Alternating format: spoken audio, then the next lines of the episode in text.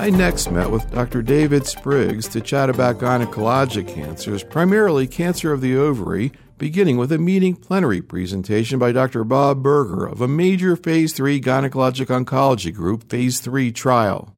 It was a presentation of GOG 218, which was a three arm randomized trial in upfront ovary cancer. And so they were previously untreated patients. About two thirds of them were either suboptimal or stage four, and about one third were optimal stage patients. And the trial design was the kind of trial design that you need in order to get approval for a new agent in ovary cancer. So there were three arms. The first arm was a carbotaxol arm with placebos the second arm was carbotaxol plus bevacizumab, and then a placebo during a maintenance phase. And then the third arm was carbotaxol plus bevacizumab, and then bevacizumab for the maintenance phase. So there were two questions being asked. One was, did bevacizumab improve the outcome of carbotaxol? And the second question that was being asked was, did maintenance for or consolidation for one year after the end of treatment result in a better outcome for patients with ovarian cancer using bevacizumab. Now, the dose of bevacizumab was relatively high compared to some other diseases. It was 5 milligrams per kilogram per week.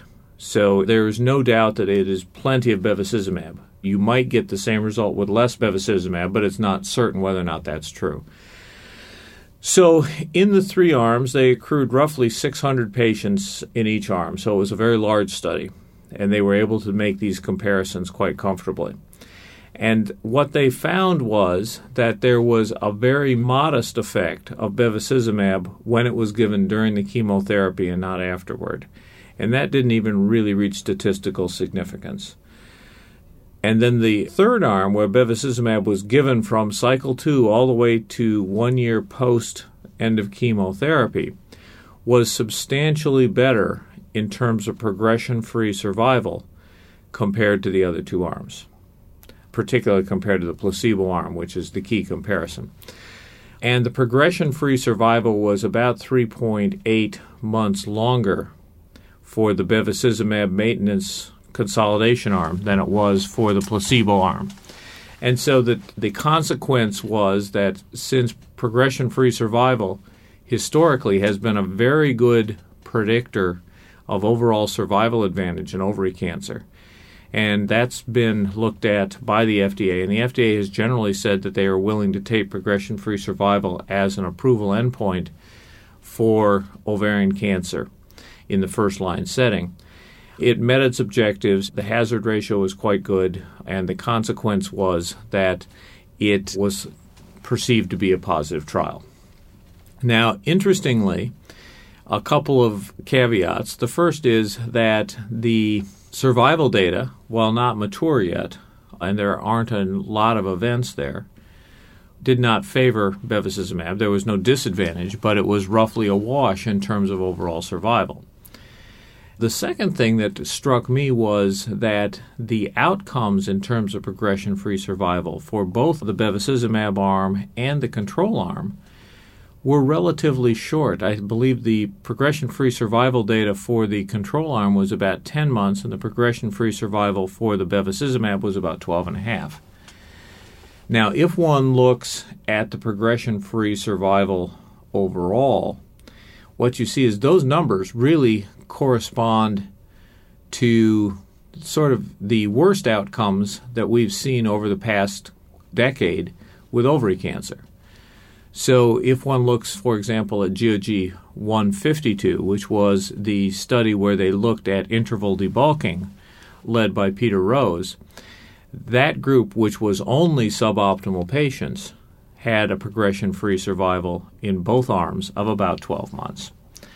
And the study that I led, which was only stage four patients and very bad stage three patients that could not be intervally debulked because they had liver mets or other things, had a progression free survival of about 12 months. So, considering that this trial had about a third of the patients as optimal disease, I was struck by the fact that this was not a huge win in terms of overall outcome. And in some senses, one might look at it and say, well, it's a little disappointing. The second thing about it was that one of the areas of ongoing controversy in ovary cancer has been the value of consolidation therapy with paclitaxel. And paclitaxel gives about a seven month advantage in terms of progression free survival and still doesn't show any overall survival. Now, that study was closed early and there are a variety of problems with it. We hope to have some additional information later. But I think it's a useful benchmark as you look at what's happened with Avastin in terms of progression free survival and say, well, it's not the only thing that will give you an extended progression free survival if you continue to give the drug to the patient. I guess the issue of how or is this going to convert to survival is of great interest. And the discussant, Dr. Eisenhauer, went through a bunch of things that I thought were really interesting, although I'm not sure I totally understood it. But I think what I understood is that it's kind of hard to predict and that potentially this could not have any effect on survival. But she also put up a scenario where maybe it would have an effect on survival as much as I think she actually quoted 15 months. Yes. I guess based on the relative improvement at this point, how do you see it both in terms of clinical practice, in terms of, you know, should patients be offered this? Are you offering this to patients? And also the design of ongoing studies? Well, I think it's a very tough call. The NCCN, in their guidelines, have decided not to elevate Avastin to a point where they would consider it to be part of the standard of care for frontline therapy.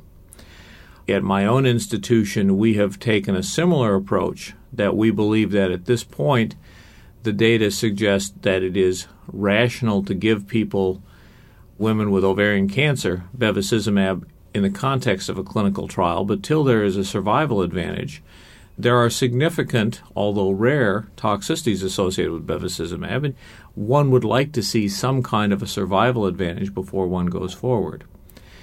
Now, I think in our institution, bevacizumab has become one of the medicines that are used for relapse ovary cancer. And one of the possible interpretations of the progression free survival advantage, but not the overall survival advantage, because bevacizumab is commercially available, is that late crossover occurs, and these women this trial may never show a survival advantage because the women are getting bevacizumab later. You can put that in a different light and you can say, so there's a fixed benefit to bevacizumab, but it doesn't matter when you get it. So at this point, I think that bevacizumab has an established place in the treatment of ovary cancer, but I'm not yet convinced that it needs to be administered to patients in the frontline setting. Now, how has this affected discussions about current trials and future trials? So, right now, all of the arms of the GOG 252 trial, which is the successor trial for this, and the optimal trial for the GOG, which will include some other strategies, will all have bevacizumab in their upfront treatment. There are two other trials that will need to be done. One is a similar trial to the one that was reported, the 218 trial that's being done in Europe, and that one will come online sometime in the next six to 12 months. And then there is a second line treatment, the so called OCEANS trial, where it's carboplatin, gemcitabine, plus or minus bevacizumab with a extended maintenance phase that also has completed accrual and will be reported out sometime in the second half of 2010. So I think that by the end of 2010, we're going to have not only this trial, but two others to really begin to have a good sense as to what the impact of Avastin is. And so that will, I think, probably drive the decisions going forward. But I think in the next six to eight months, I've elected to hold off on the Avastin and frontline treatment. Let's go into the paper by Karen Gelmon, which to me I thought was one of the best papers at ASCO, even though it wasn't even the oral ovary session, but was in a PARP inhibitor special session that was incredible, looking at the PARP inhibitor olaparib in actually it was ovarian and breast cancer. Can you comment on that? Yeah, that was an interesting study. It used the PARP inhibitor, olaparib, and it showed once again that it was possible to treat not only patients with known BRCA mutations, which was presented a couple of years ago in the ovarian cancer session and continues to be quite encouraging. But this was part of a theme of so called BRCA-ness, where patients have a BRCA like phenotype. And what it showed was that if you had a loss of BRCA function, which occurs predominantly in high grade serous cancers, that many of those patients would still respond to a PARP inhibitor and would have a very positive outcome. The interesting thing about that was that while the ovary cancer population was quite sensitive, the triple negative breast cancer population was almost a complete shutout. It was a shutout. There were breast cancer patients who responded, but they were not triple negative patients. They were BRCA mutated patients with a different phenotype of the breast cancer. So it looks as though BRCA mutations alone will not be sufficient, nor will it be perfectly predictive in terms of going forward. So I think it's logical to expect that many ovary cancer patients will respond whether or not they are carrying known BRCA mutations. But it looks like the triple negative breast cancer patients, if this holds up, may have to go on to other kinds of therapy. Although I guess we should point out that this was using the PARP inhibitor alone in contrast right. to the BSI 201 study that was reported last year in triple negative breast cancer where they used it with chemo. Right. But to me, to see, I mean, they had 25, 35% responses. Of course, it was a small number of patients, but they clearly had objective responses, advanced ovarian cancer without BRCA mutation. She even showed a patient Right. I mean, has that been seen before or even looked at before? I have seen this data before, and as you know, there are half a dozen different PARP inhibitors, and it gives me the opportunity to point out that just because the company calls it a PARP inhibitor doesn't mean that all of these are the same. They have very different pharmacology associated with them, and I think as we become more sophisticated about these drugs, they're going to turn out to be different. But having said that, the class will be active in some high grade serous ovarian cancer patients without known BRCA mutations. I think that's certainly true. So there was another presentation, it's 5004 there, in the same session. And this kind of thing is being done a lot nowadays, and I've seen a lot of papers like this in breast cancer, trying to come up with a gene expression profile of, quote, BRCA-ness and whether or not that correlates with the response to PARP inhibitors. Can you talk about this particular data set? Yeah, I thought that was an interesting paper as well. This group several years ago published a paper in JNCI which showed that one could find that in the sporadic tumors there was still a gene expression profile that looked very similar to BRCA mutated patients. And so they took this forward. They used some preclinical data with some of the BRCA mutated pancreatic cell lines, the CAPAN cell line, and were able to show that there was a pretty predictive signature. And this was, I thought, encouraging, but it brings up an important point, and that is that we also know that these patients with BRCA mutations can back mutate to a functional BRCA phenotype. And so, if one is looking to make a signature and is trying to correlate that with PARP response, it's going to be really important to make sure that the biopsies that you're using to make those signatures are current and not historical biopsies from three years ago when the patient was initially diagnosed. But I think that it would be surprising if there weren't some kind of a signature for this. And I think where we're probably going is that there will be a signature that will help us identify patients in the upfront setting who will need to get carbotaxol plus a PARP inhibitor. And if bevacizumab eventually goes into that frontline therapy, it becomes a very complicated and somewhat expensive kind of proposition.